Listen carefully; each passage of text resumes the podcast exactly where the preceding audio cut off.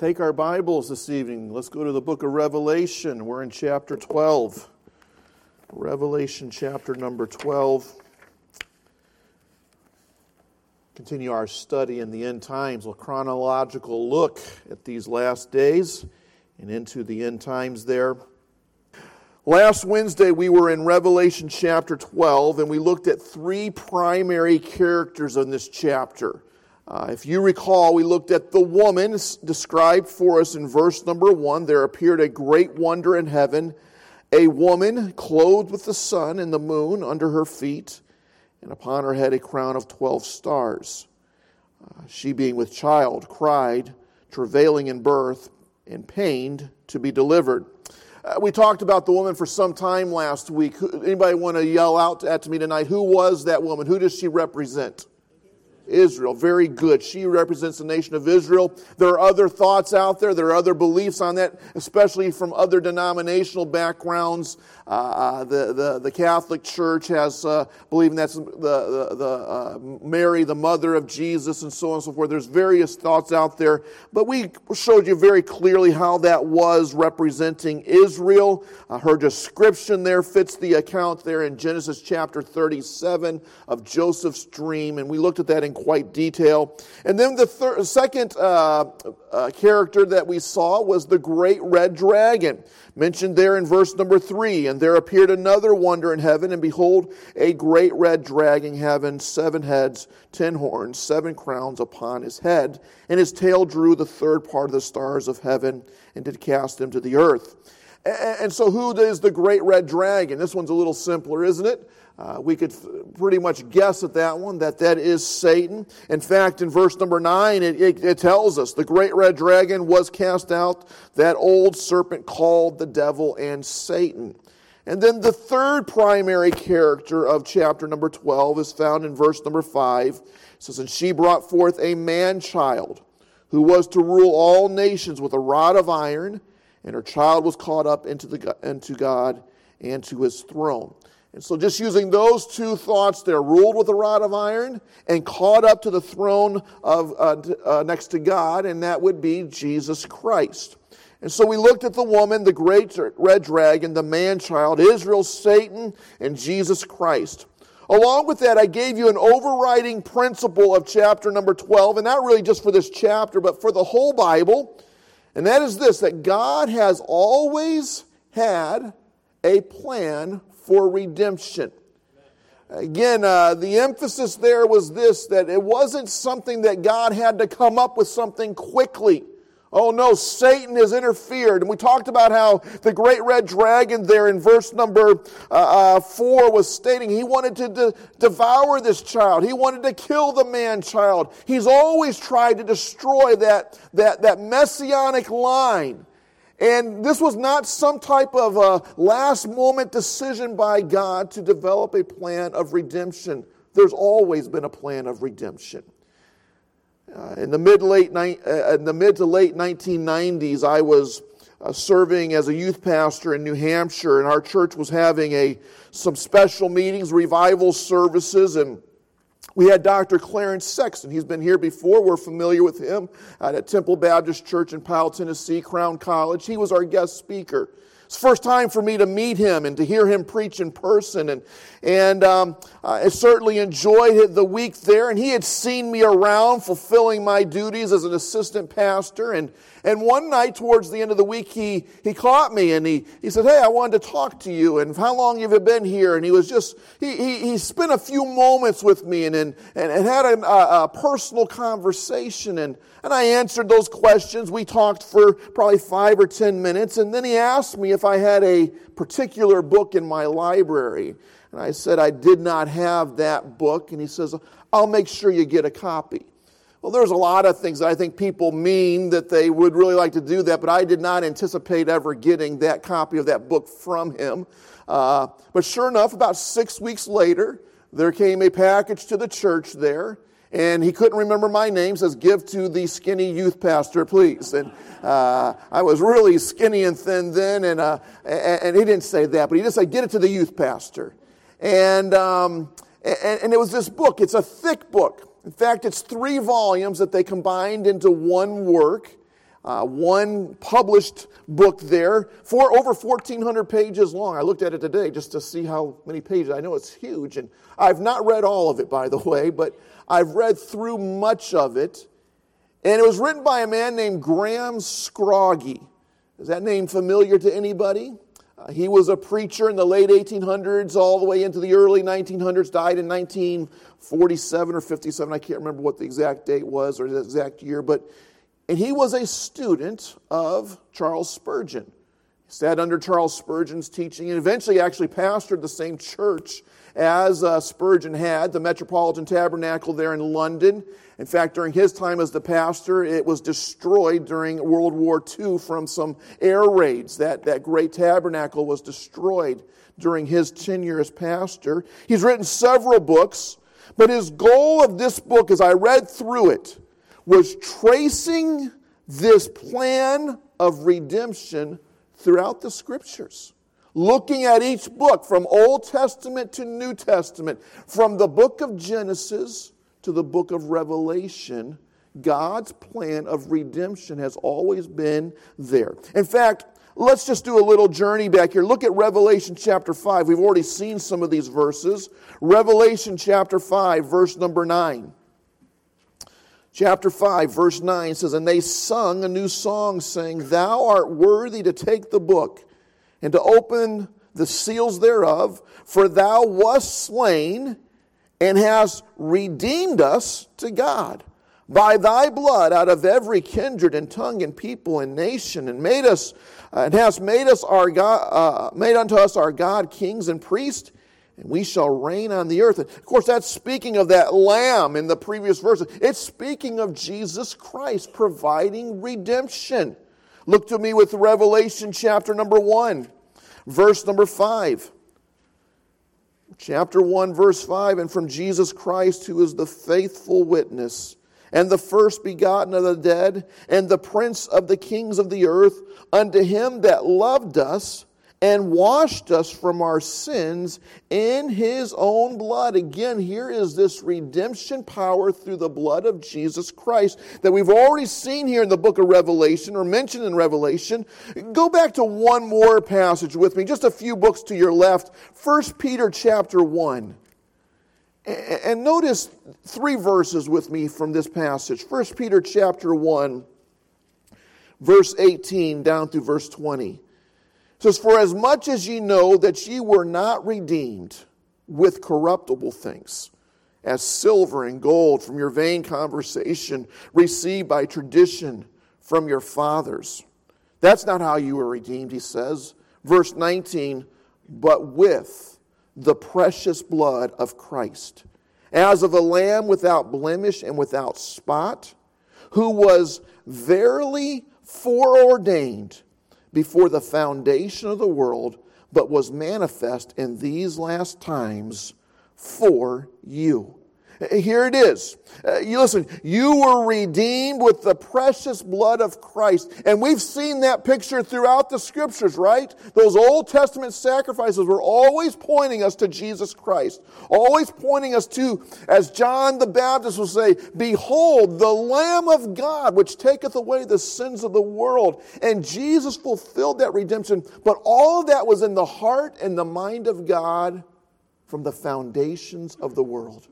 Before this was ever, uh, the earth was created, it was in the mind and the heart of God for this, uh, this, uh, uh this redemption plan.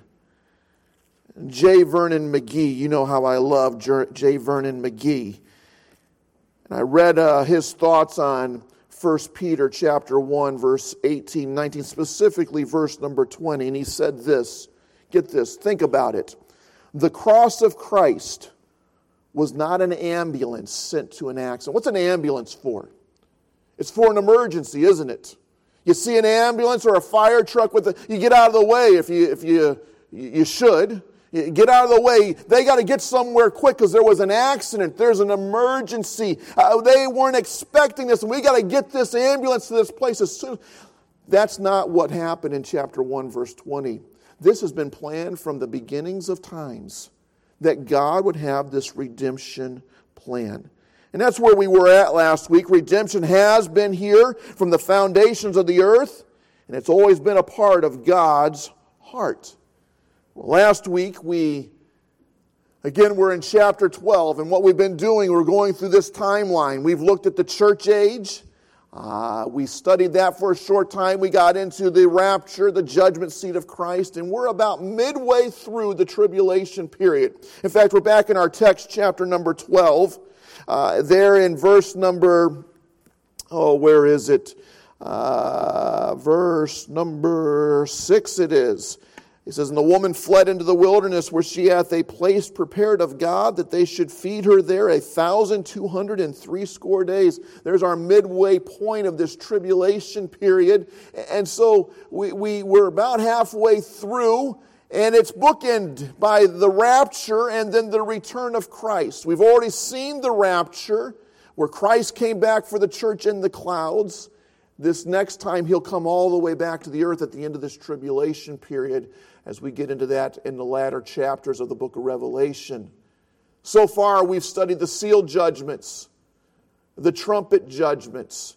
And when we get into chapter 15, we'll see the final set of judgments, the vial or some people call them the bowl judgments. Now, last week, I introduced you some of these pictures described for us in Revelation chapter number 12. In fact, you see there, and I know those pictures are far away from you, you can't see the detail, but look at verse number one again.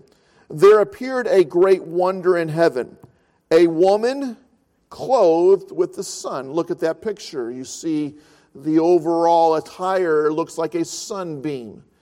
And so this artist is doing a good job of depicting this. Notice it says that, and the moon under her feet, and you can see that there. And a, uh, upon her head, a crown of 12 stars. Now, if you could see the detail, there is a crown there, and I didn't go count, but there's a bunch of stars on that crown. And, and so it's a very active, or accurate picture of what's going on here. But also in that picture is this great red dragon described for us in verse number three. And there appeared another wonder in heaven. Behold, uh, a great red dragon having seven heads, ten horns, seven crowns upon his heads, and his tail drew the third part of the stars of heaven and did cast them to earth. I believe that is referring to Satan and taking with him a third of the angelic beings uh, that had become uh, his demonic forces that he uses today in his, in his, his fight against God and against God's people. Uh, look at verse number 9 at the very end of that verse. It says, uh, uh, Satan was cast out uh, into the earth, and his angels were cast out with him. And so these are these stars or these angels that he drew with him. And so we have this picture here and I mentioned, you know, the artwork, although accurate, is certainly not beautiful artwork. It's not something we'd want to hang this in our living room, really, would we? Uh, put this in your bathroom and see what your guests think next time they come over. You know, what is wrong with these people? There's war in heaven. Michael and his angels fighting against the great red dragon and his angels Of course, I just read that they did not prevail and they were cast out of heaven. There was no place for them there. And then here on earth, down in verse number 14, it says, Unto the woman were given two wings of a great eagle, that she might fly into the wilderness, into her place, where she is nourished for a time and the times and a half from the face of a serpent. And the serpent cast out of his mouth water as a flood after the woman that he might cause her to be carried away of the flood. And so here's this, this creature trying to destroy the nation of Israel. And so this is where we were at last week. We looked at these things here, and, and I wanted to take the opportunity, church, to maybe spend a few extra moments on this great red dragon. You know, even to hear that phrase, and the way that we see things um, popularized through uh, depictions and, and, and, TV and media and, and drawings through the years, there's a danger that we can think this is all make believe. That we, maybe we don't even think that, but maybe we don't take it as serious as we should. Listen, this creature here, all in verse number one and in verse number three, it talks about a wonder in heaven. It's, it's, a, it's a word that comes from a, a Greek word where at times it's described as a sign, it's a type. This is a picture of what it is, and, and but listen, Satan is not some cartoon character. He's a real being. He's a, he's, a, he's a fallen creature of God. We talked about that last week in Ezekiel chapter 28, Isaiah chapter number 14, cast out of heaven because pride had risen up in his heart. He said, I will ascend into heaven. I will ascend to the highest places. He wanted to be like God and to be on God, and God cast him out of heaven. He's this powerful fallen creature. And I want you to know this evening, church, he is our great enemy. He's against you, He's against me. Um, uh, there's, uh, uh, there's this desire of his to destroy. He wanted to destroy the Messiah. We've looked at that Last week, we even considered there was times in our study of the Kings on Sunday evenings where there was that line that almost was, was completely destroyed and one baby was spared. You can go back to the times of Moses where they were trying to destroy the Hebrew nation. You can go to the birth of Christ where Herod was trying to destroy. Listen, that has always been his goal, and the Messiah was born. And so now he wreaks havoc on God's children. And he wreaks havoc on the people of the earth, not wanting them to believe. Uh, doing a Bible study with one of our men, a discipleship study, and today we were talking about knowing God, and we can know God through creation. And we paused to talk on that for a few moments. And how, how unfathomable it is for me to think that people can look out at this world, look at the creation, and think, that all happened by chance. But you know, a lot of people believe that. A lot of people have been taught that. And you know where that originated from? Don't name any man. That originated from our great enemy. He, he wanted to put that into the heart of man because that takes the, the thoughts of man away from God. And if he can take that away from God, then they, then they can have this thought that I don't have to be under God. I don't have to, I don't have to submit to God. So he's our great enemy. But I want to remind you God and Satan are not equal foes. You know, you ever get the, the, the tale of the tape between two boxers? This one's six foot two, this one's six foot four, this one's weight is 212, this one's 218, this one's arm reach is 82 inches, this one's 74, and you start looking at it, well, I'm going for this guy.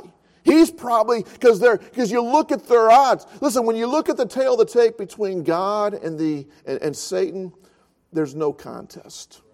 1 John chapter 4, verse 4 says, Greater is he that is in you than he that is in the world. And by the way, that this is the dom- domain of Satan right now. He's the prince and power of the air, according to Ephesians chapter number 2, verse number 2. This is his domain right now. This is where he, he, he, he rules and, and works. But there's no comparison between him and God. Listen to some things about Satan is not. He's not omnipotent. Uh, he is not all powerful. Satan has limits. He, he just can't say, I want to do whatever I want and do it. There are limits to what Satan can do. There are no limits for our God. He is omnipotent, He is all powerful. Uh, Satan is not omniscient, He's not all knowing, uh, He does not know everything. Uh, listen, he doesn't know what I'm thinking. Now, he can hear it or he can learn it from what I might say or do, but Satan's not. He can't, he doesn't have those kind of powers. Now, God is all knowing. God knows everything. God knows the very hairs of your head, and he knows the thoughts of your heart and mind. But Satan is not omniscient. He's not omnipresent. He can't be everywhere at once. He can't be at a hundred places at the same time. He can't be at ten places at the same. He can only be at one place at a time. He's got his minions, he's got his demonic forces, those fallen angels that he has cast throughout the, this world. But again, he is not comparable to our God. But what is Satan? Well, according to Revelation chapter 12, there's several descriptions as we looked in verse number 9 last week, but let me just point out a few thoughts to you. First of all, he is a deceiver, isn't he? He's a liar. He's deceptive. Uh, imagine this Adam and Eve living in a perfect environment, have everything provided for them. They have a walk with God every evening, face to face. This is, this is what we long for, and they had it. Never knew anything else before that. And somehow, Satan deceived. Satan convinced, got her to question, got her to wonder, got her to thinking, and got her to disobey God. As wild as that is for us to think about that, you know what's going to happen again? In Revelation chapter 20, Satan has been bound in prison for a thousand years. He's been in the bottomless pit chained for a thousand years. And for a thousand years, God rules on the earth. And we rule, he rules in a, in a, in a, uh, a wonderful, perfect environment of, of God, uh, Jesus sitting on that throne of David here on the earth, and it's going to be a time of, uh, uh of prosperity. It's going to be a time of peace. It's going to be a time of, uh, uh, of everything man has ever wanted. And at the end of that thousand years, the great deceiver will be released. And he'll deceive. It says there in Revelation chapter 20, I think it's in verse number 8 that he'll, he'll deceive so many people that he raises an, up an army as the sands of the sea. It means it's an innumerable army. It means that all of these people that have lived for a thousand years and that have grown up under this great, wonderful king will turn their back on him because of the great deceiver. So, don't be so haughty and so prideful to think that he could not deceive us. Get you involved in some things that, that, that oh, I would never do. Don't say that because Satan is a great deceiver. Uh, he's a destroyer. First Peter chapter 5 describes him as a roaring lion, walking about seeking whom he may what? Devour, destroy. Uh, he's ravenous. You watch those uh, discovery videos of the lion that's out there, and they're and they're tearing into that that that that animal that they've caught, and it's it's ferocious, it's awful, and that's the picture of what he wants to do to every person. He wants to destroy each and every one of you in here uh, marriages. He wants to destroy your marriage. He wants to destroy your family. He wants to. Uh, uh, uh, he wants you to become a thief, a murderer, an addict, all an abuser. This is what Satan desires to do to everyone, and he trusts that he can get you to go to hell. Listen, he knows he's banished to hell. He knows he's banished to the lake of fire, and he wants to take as many people as he can with him. He's a destroyer. But he's he's sneaky about it, isn't he? He doesn't show up with the pitchfork and the red suit and says, Here I am, let's duke it out. Now, according to 2 Corinthians chapter 11, verse 14, he's a disguiser. And yes, that is a word. I looked it up. It's someone that disguises themselves. He says in 2 Corinthians 11, 14 that he appears as an angel of what? Light. He looks good. In fact, we would, we would never, we wouldn't look at him and say, that's dangerous. You know, those pictures of he's always kind of got that evil look and the, the little goatee and the, the, the pointy eyes, and we're like, oh, stay away. He's not going to show up like that. He's going to be someone that is appealing and, and appeals to your desires and to your, to your longings. Satan does have some things here that I want to mention here in closing in just a few moments. I've already mentioned he has limited abilities. Uh, and again, we, we compared him to Jesus Christ and, and to God in, in, his, in those three aspects. In 1 John 4 4, greater is he that is in you than he that is. Or Satan has limited abilities, but I'm grateful for this. Satan has limited time. Look at Revelation chapter 12 again, verse 12. This is after Satan's been cast to the earth. It says, Therefore rejoice, ye heavens, and ye that dwell in them. Woe to the inhabitants of the earth and the sea. For the devil is come down unto you, knowing, having great wrath, because he knoweth that he hath but a short time. Now, here he's got about three and a half years left in this text. We've already discussed, church, the return of Christ is imminent. He could come back at any moment. And when he does come back, we're brought into this tribulation period. And let's just say that he's coming back in the next year, the next five years. And then you just look at this. Satan's just got a handful of years left, if that were the case. Now, I'm not naming a date when he's, Jesus is coming back, but I'm just saying we believe we're at the end times. We believe that the return of Christ is near, and Satan knows that. He has a short amount of time, and he is on a full court press. You know, you ever, if you were a basketball player and, and you're playing in a game and you're down and you only have a few minutes left, you may do, you may at the very end, just in desperation, just throw everything at them and, and a full court press trying to get, get a few extra points there to catch up to this team. And Satan is on a full court press. Think about all the wickedness we see going on around us getting worse and worse all around. Listen, Satan is working hard because he has a limited time. He has limited abilities, limited time. I could not come up with an alliterated thing here, but let me tell you this he has an awful future. An awful future. Verse number 10 here in chapter 12 says that he was cast down at the very end of that verse, cast down which accused them before our God day and night. He was cast out of heaven, cast from heaven to earth. But it's only going to get worse for him. Look at chapter 20. Let's end on some happy verses for Christians tonight. Chapter 20, verse number 3. Let's look at verse number, let's get, start in verse number 1. And I saw an angel come down from heaven having the key of the bottomless pit and a great chain in his hand.